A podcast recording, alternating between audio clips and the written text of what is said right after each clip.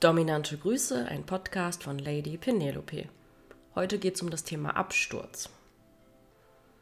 Ich habe eine E-Mail bekommen, eine Zuhörerfrage. Ich bekomme sehr viele Zuhörerfragen, deswegen sei mir bitte nicht böse, wenn ich deine nicht persönlich beantworten kann. Diese fand ich aber sehr spannend. Ich lese einfach mal vor. Guten Tag, Lady Penelope. Ich bin W, 40 und mit einem Mann 35 verheiratet. Wir wollten einen Dritten im Bunde und fanden ihn. 24, homosexuell und auf einen, auf meinen Mann ausgelegt. Schnell stellte sich heraus, dass er devot ist und auf Schmerzen abfährt. Also probierten wir vieles aus. Leider kennt er seine Grenzen nicht und will alles aushalten.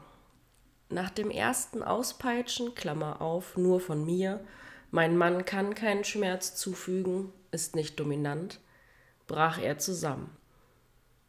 Er lag eine Weile auf dem Boden, hat sich aber schnell wieder gefangen.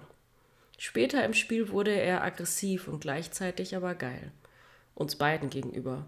Er wehrte sich und schüttelte sich, zitterte, verdrehte die Augen. Ist wie weggetreten und nur wenn man ihn sehr dominant behandelt, verhält er sich unterlegen. Er ist wie ein wildes Tier, was plötzlich zum Vorschein kommt. Wenn für uns das Spiel vorbei ist, kann er nicht aufhören. Er ist nicht er selbst. Ich halte ihn meist dann sehr fest und er sagte letztens leise zu mir, ich kann mich nicht kontrollieren. Ich muss gestehen, das kenne ich nicht und macht mir ein wenig Angst. Es ist nun sogar so weit, dass ich das nicht mehr spielen will. Als er wieder zu sich kam, weinte er und meinte, das sei krank und nicht normal. Das wäre nicht er und seine Stimme, so redet er doch gar nicht. Er war geschockt von sich selber und wir waren es auch. Denn er ist wirklich sonst ein ruhiges, eine ruhige, liebe und sanfte Seele. Was meint ihr, was das war? Für ihn waren es übrigens die ersten devoten Erfahrungen und ein völlig neues Gefühl. Wir können, wie können wir künftig diesen Aussetzer vermeiden? Was können wir tun, damit er nicht über seine Grenzen geht? Über eine Rückmeldung Ihrerseits würde ich mich sehr freuen denn ich will, dass es unserer kleinen Maus gut geht und uns und uns natürlich auch. Herzliche Grüße aus Dresden. Hm. Okay, also es ist offensichtlich so, dass da ein sehr, ja, noch ein sehr unerfahrener, devoter Mann ist, der noch gar nicht so richtig weiß, was er möchte. Jetzt ist wichtig zu unterscheiden. Es gibt also jeder von uns hat Fantasien, die man ausleben möchte oder wo man glaubt, dass man sie ausleben möchte. Und es gibt Fantasien, die möchte man eigentlich gar nicht ausleben. Ich erkläre das immer mit meinem Duschbeispiel. Ich fand jahrelang den Gedanken extrem geil, in der Dusche Sex zu haben. Und als ich dann das erste Mal in der Dusche Sex hatte, war das eine Katastrophe. Ich bin ständig weggerutscht. Wir haben nicht die richtige Stellung gefunden.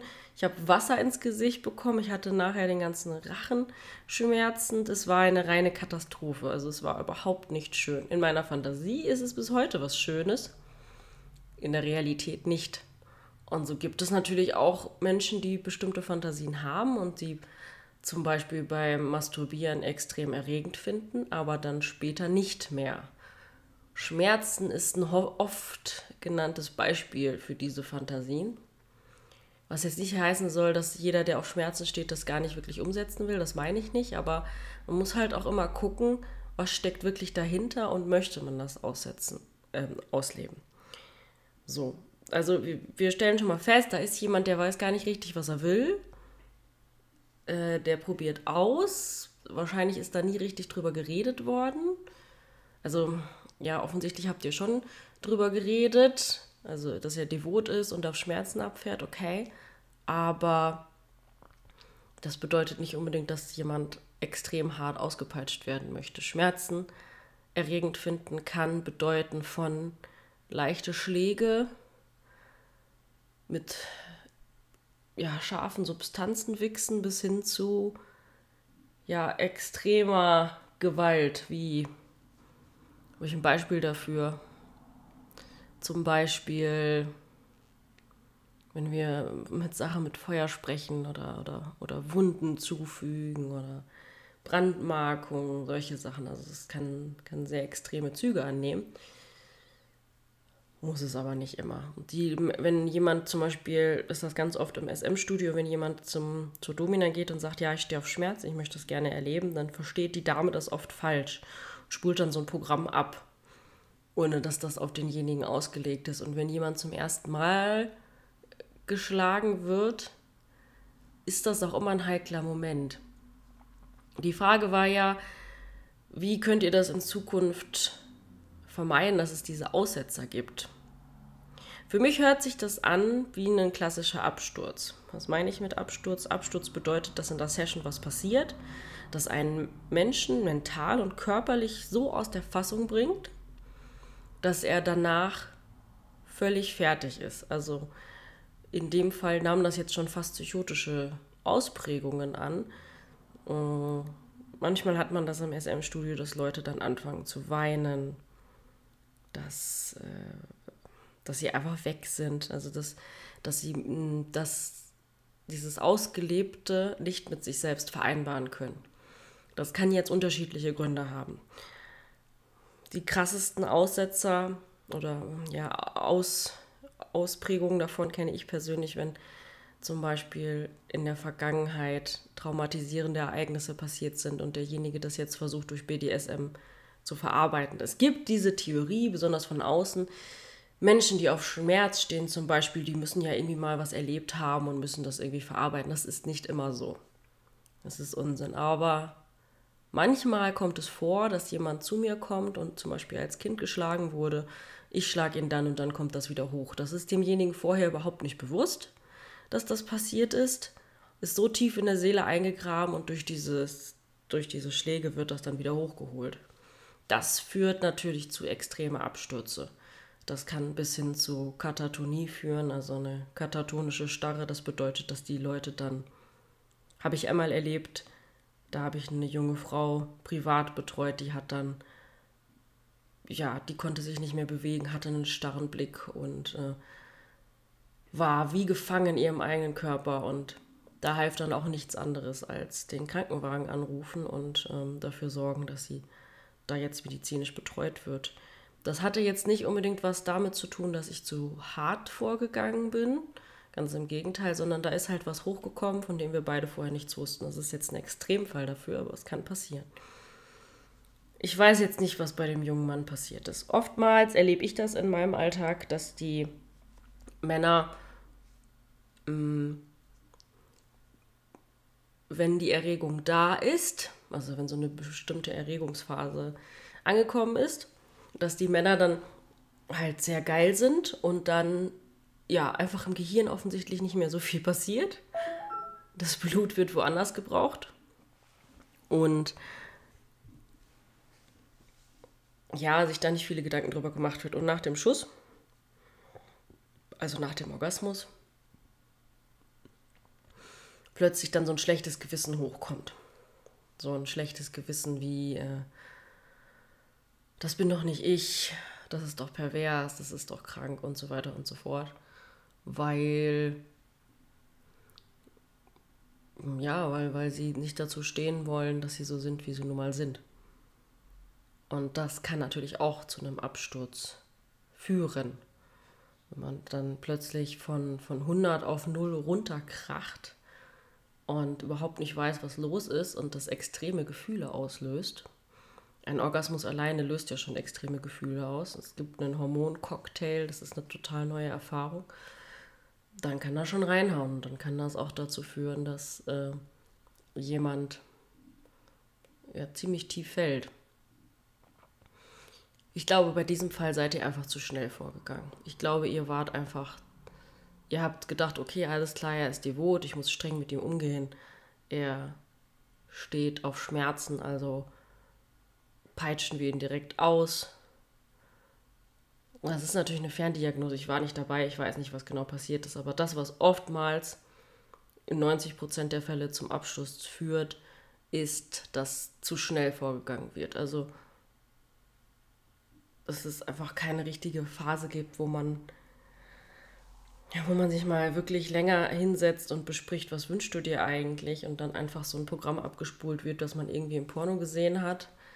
Und dann gehört das Auspeitschen dann dazu und ein, ein junger, devoter Mann, der noch gar keine Erfahrung gemacht hat, der geht immer davon aus, dass das jetzt normal ist und dazugehört. Dass er das jetzt einfach ertragen muss. Und der kennt kein, kein, kein Nein, keine Ampel, der, der, und wenn man den fragt, ist der halt nicht in der Lage zu sagen, hier ist eine Grenze. Dafür bist du als dominanter Part ja verantwortlich. Also du hast die Verantwortung für diesen Menschen und deine Verantwortung ist es auch, dafür zu sorgen, dass er eben nicht abstürzt, indem du langsam vorgehst. Und als Teil dieser Rolle, die du da übernimmst, gehört es auch dazu, zu sagen, wenn Schluss ist. Wenn für dich selbst Schluss ist, also wenn du eine Grenze erreicht hast, das sagst du ja auch, ich will das so nicht mehr spielen, aber auch wenn du das Gefühl hast, dass für ihn eine Grenze erreicht ist. Ich gebe dir ein Beispiel dafür. Im SM-Studio ist es immer eine Kategorie Mensch oder Mann. Gut, gibt es auch mit Frauen. Das ist der, der äh, Kampfsportler, nenne ich ihn immer. Besonders ausgeprägt ist das bei Boxern. Einen ist jetzt egal, ob der das beruflich macht oder privat macht. Wenn ein Mann boxt, ist der gewohnt, dass der auf die Fresse kriegt. Und dieser, diesen, diesen Männern fällt es extrem schwer zu sagen, wann Schluss ist. Also ein, ein, ein Boxer oder Kampfsportler, der würde sich lieber derartig verhauen lassen, dass der nachher zwei Wochen nicht sitzen kann, als sich einzugestehen, dass eine Frau ihn so fertig gemacht hat. Und deswegen frage ich zum Beispiel auch immer nach Hobbys, weil solche Informationen natürlich Gold wert sind. Oder auch vorher frage ich nach so Sachen wie, fällt es dir denn leicht, Nein zu sagen? Kannst du dich abgrenzen? Oder betone auch immer wieder, dass es wichtig ist, in der Session auch mal zu sagen, wenn es nicht geht. Es kann ja auch nicht unbedingt was damit zu tun haben, dass der Mann irgendwie schwach ist. Das, das denken die ja dann, oh, ich bin schwach, ich halte nichts aus, was soll sie jetzt von mir denken und so weiter. Alles Blödsinn ich denke besser über dich, wenn du mir frühzeitig sagst, ey, das geht so nicht mehr weiter, ich, ich bin an der Grenze, als wenn du gar nichts sagst und ich mir nachher Gedanken machen muss, wie es zu einem Absturz kommen konnte. Und ich hatte mal einen Boxer, einen sehr gut aussehenden Geschäftsführer aus der Schweiz, extrem muskulär, große Hände, sehr sexy. Und dem habe ich dann auch den Hintern versohlt. Und das war noch relativ am Anfang meiner Karriere. Und ich merkte nach so 30 Peitschenhieben, okay, der kann nicht mehr. Woran merkst du das? Das ist natürlich oftmals eine Erfahrungssache, aber die Atmung verändert sich, der Gesichtsausdruck verändert sich. Deswegen hängen vor den jeweiligen Folterständen am SM-Studio auch immer Spiegel, dass du den Gesichtsausdruck deines Gegenübers im Blick behalten kannst. Guter Tipp für zu Hause, denn im Gesicht siehst du Dinge, die du am restlichen Körper nicht siehst. Die Hände ballten sich immer mehr zu Fäusten. Er vergrub sein Ge Gesicht in der Liege. Der Körper wich meinen Schlägen immer mehr aus. Das sind so die ersten Anzeichen dafür, dass es nicht mehr geht. Und dann habe ich auch gefragt: Ist doch alles gut? Wie, wo stehst du bei der Ampel? Ja, ja, grün, grün, grün, grün, grün. Und im Endeffekt stellte sich raus, dass es für ihn viel zu extrem war. Viel zu extrem, aber er nicht die Eier hatte zu sagen, Schluss aus, Ende, ich kann nicht mehr. Und ich habe daraus gelernt, wenn ich ein schlechtes Gefühl habe, dann höre ich auf. Es ist mir scheißegal, ob jemand da zum Tier wird oder sich komisch verhält oder fluchtartig das Studio verlässt. Ich spiele nicht mit Menschen, die ihre Grenzen nicht wahrhaben wollen oder die nicht mit der Zeit lernen, wo Grenzen erreicht sind. Das ist wichtig. Mit solchen Menschen kannst du kein BDSM leben. Das ist einfach zu gefährlich. Das gilt für jede Art von Schmerz. Warum fängt, fangt ihr denn direkt mit dem Auspeitschen an? Es gibt so viele andere Dinge, die man machen kann. Und die Frage ist auch, womit ihr auspeitscht. Wenn du mit einem großen, breitflächigen Pedal, einfach mal Pedal googeln, P-A-D-D-L-E, jemanden schlägst, ist das ein ganz anderer Schmerz, als wenn du jemanden mit einem Rohrstock, das ist ein ganz, ganz dünner Stock, schlägst. Und by the way, wenn du jemanden schlägst, solltest du auch vorher immer dich selbst geschlagen haben, damit du weißt, wie sich das anfühlt. Vorher fängst du niemals an, jemanden zu schlagen. Dasselbe gilt für Wachsspiele. Die neue Kerze, die du aufmachst, probierst du immer erst an dir selber aus, damit du überhaupt einschätzen kannst, wie sich das Wachs verhält, wie stark der Schmerz ist, wie unterschiedlich der Schmerz ist, ob da Verbrennungen zurückbleiben. Du tust niemals deinem devoten Part etwas an, was du nicht selbst an dir ausprobiert hast. Punkt. So insofern du es ausprobieren kannst. Ich habe keinen Schwanz, ich kann mir nicht vorstellen, wie sich das anfühlt. Aber ich habe eine Klitoris, die ist noch viel, viel empfindlicher als dein Penis. Nämlich ungefähr, ich glaube, 15 Mal so empfindlich. In der Klitoris sind 8000 Nervenenden, im Penis sind es gerade mal 400. Also viel, viel empfindlicher. Ich kann es schon nachempfinden in einer viel krasseren Variante. Aber das ist wichtig, um ein Gefühl dafür zu kriegen. So, das sind die Dinge, die man alle tun kann, um sowas zu vermeiden. Also wenn jemand seine Grenzen nicht kennt, dann musst du seine Grenzen kennen. Und damit darfst du auch falsch liegen. Aber lieber einmal mehr abbrechen als einmal zu wenig. Ist unerotisch, aber führt dazu, dass eben jemand nicht in einem psychotischen Schub endet. So, das sind die Sachen, die man vorher machen kann. In eurem Fall war es jetzt einfach so, dass ihr zu schnell vorgegangen seid. Ihr habt zu wenig miteinander kommuniziert. Die, die klassischen Fehler, die man machen kann. Und vielleicht seid ihr auch, das kann ich schlecht einschätzen, ein bisschen zu unerfahren für jemanden, der noch nie irgendwas damit gemacht hat. So, was kann ich machen, wenn jetzt jemand einen Absturz hat? Also ich habe eine Session gehabt und ich merke jetzt, okay, der verhält sich komisch oder mein, mein, Gegensp mein, mein, mein devoter Part verhält sich seltsam. So, genauso wie es eine Fürsorgepflicht vor der Session gibt, ich meine, die gibt es durch die Session auch, aber es gibt eine Pflicht vor der Session miteinander zu sprechen, vor jeder Session. Es kann sein, dass jemand mal die Nase zu hat und deswegen keine Atemspiele möglich sind und weil du nicht danach gefragt hast, liegt dann dann nachher jemand bewusstlos in der Ecke. Das muss ja nicht sein, deswegen fragst du vor jeder Session nach, ey, wie geht's dir heute? Hast du irgendwelche gesundheitlichen Probleme? Ist irgendwas? Ich habe zum Beispiel letzte Woche eine Session gehabt mit einer jungen Frau. Da war das Wetter hier so ganz komisch schwül. Und die meinte vor der Session, ja, dieser Wetterumschwung und diese Schwüle, das tut ihr nicht gut. Und wir haben das in der Session auch gemerkt, dass wir nach 20 Minuten abbrechen mussten, weil das einfach vom Kreislauf her nicht ging. Das hätte ich nie rausgefunden, wenn ich vorher nicht mit ihr gesprochen hätte. Deswegen ist das so wahnsinnig wichtig vor jeder Session. Und wenn es nur einfach ein Medikament ist, das man genommen hat. Ich habe Aspirin genommen.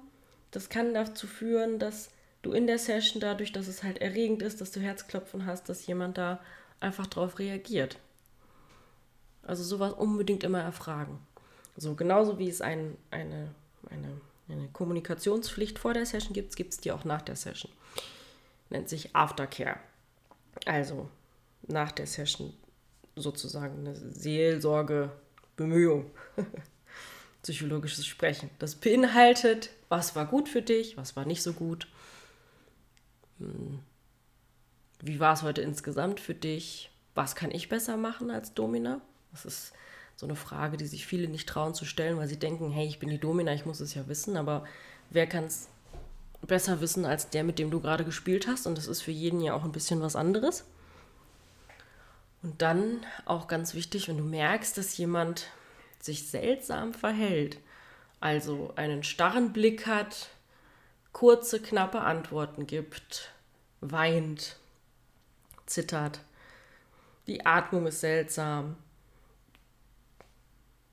dir wird blass, whatever, dass du das dann offen ansprichst und sagst, hey, was ist los? Wo geht es dir gerade nicht gut? Und weil so viele devote Menschen denken, sie müssten jetzt alles aushalten und müssten irgendwie hier ihren Mann stehen oder ihre Frau stehen und äh, dürften nichts sagen und dürften auch keine Kritik üben und so weiter und so fort, entgehen dir halt sehr, sehr viele Informationen. Und ich finde, vor und nach der Session solltest du auf Augenhöhe mit deinem Gegenüber kommunizieren. Und in der Session selbst darfst du voll und ganz der dominante Part sein. Sei denn, dir fällt was auf und du musst unterbrechen. Das bedeutet, dass du nach einer Session auch empathisch nachfragen darfst und sollst, weil sonst einfach Dinge nicht zur Sprache kommen, die wichtig sind. Und das würde ich euch jetzt auch empfehlen, dass ihr mit ihm sprecht, mit eurem devoten Teil und nachfragt, was war denn los? Kannst du dir das erklären? Hast du eine Idee, warum du da so extrem reagierst? Kannst du dich noch an alles erinnern? Wenn es da Gedächtnislücken gibt, ist das ein Anzeichen dafür, dass da traumatische Erfahrungen in der Vergangenheit vorliegen. Übrigens, was eine traumatische Erfahrung ist, ist in einem sehr breiten Kontext anzusehen. Ne? Also es muss nicht unbedingt immer sein, dass da jemand äh, aufs Extremste missbraucht worden ist. Das kann auch sein, dass einfach im Kindergarten mal was mit einem anderen Kind war und das jetzt so weit verdrängt wurde und jetzt wieder hochkommt und plötzlich ja einfach eine anderen, andere Bedeutung hat als vorher. Mm, also, dass ihr da offen miteinander drüber sprecht. Weil so wie der Zustand jetzt ist, würde ich sagen, dass ihr erstmal eine Pause macht und nicht weiterspielt, weil ich nicht genau weiß, mit wie viel Fürsorge und Empathie und Erfahrung ihr da ähm, ja, ja rankommen könnt. Also da fehlt einfach ein bisschen Erfahrung, Fingerspitzengefühl, jemanden da weiterzutragen sozusagen. Mm, und offensichtlich fehlt ja auch vom devoten Part die Möglichkeit zu sagen, jetzt geht nicht mehr da würde ich ihn auch noch mal ganz deutlich darauf ansprechen und sagen, du musst das lernen, sonst ist mit dir in dieses Spiel nicht möglich. Es ist ein Lernprozess, es ist nichts, was man von heute auf morgen kann. Ich kenne mir das von mir selber, als ich angefangen habe, hat meine Ausbilderin mich ja auch hart angenommen, in Anführungszeichen, und ich kannte meine Grenzen auch nicht so gut, wie ich sie heute kenne. Es ist einfach was, was man lernen muss. Ja, wenn ihr jetzt rausfinden solltet, dass es da eine traumatische Erfahrung gibt, wo ich jetzt mal vom Bauchgefühl her hintendiere, weil sonst würde ich jemand nicht so extrem reagieren, würde ich empfehlen, da einen Psychologen, einen Psychotherapeuten mit einzubeziehen. Am besten auch einen sexualtherapeutisch ausgebildeten Menschen wie mich, der einfach abklärt, was genau da passiert ist. Weil dieser Absturz offensichtlich etwas, etwas in ihm ausgelöst hat. Etwas, das er durch dieses Spiel alleine nicht verarbeiten können wird. Allein diese Aussage, ähm, als er wieder zu sich kam, weinte er und meinte, das sei krank und nicht normal. Das wäre nicht er ist für mich ein ganz klarer Ausdruck dafür, dass er mit seiner sexuellen Orientierung, also mit diesem devoten Anteil, nicht zurechtkommt. Dass er damit sich hadert. Und dass es ihm damit nicht gut geht. Und wenn das der Fall ist, sollte man das psychologisch aufklären. Das ist meine Meinung dazu. Und dazu würde ich ihm auch ermutigen als Domina. Das habe ich bei vielen meiner Kunden in der Vergangenheit, wo ich noch nicht Sexualtherapeutin war, auch immer getan, dass ich sie dann zu einem Experten geschickt habe und gesagt habe, rede da mit ihm bitte oder mit ihr bitte drüber. Einfach damit du das verarbeiten kannst. Denn welche, wenn solche Dinge nicht verarbeitet werden, kann das echt böse Folgen haben. Wenn du dazu meine Hilfe brauchst, dann melde dich doch gerne unter www.lady-penelope.com. Auch wenn du ganz persönlich ein Problem oder eine Herausforderung damit hast, dass du einen Absturz in einer Session hattest. Dass jemand, den du sehr gern hast, einen Absturz hatte und jetzt damit Probleme hat. Ist das immer ein Grund, sich Hilfe zu suchen. Weil alleine kommt man mit vielen Dingen halt nicht zurecht und dann braucht man einfach professionelle Hilfe, die auch weiß, wie man mit diesen Situationen umzugehen hat.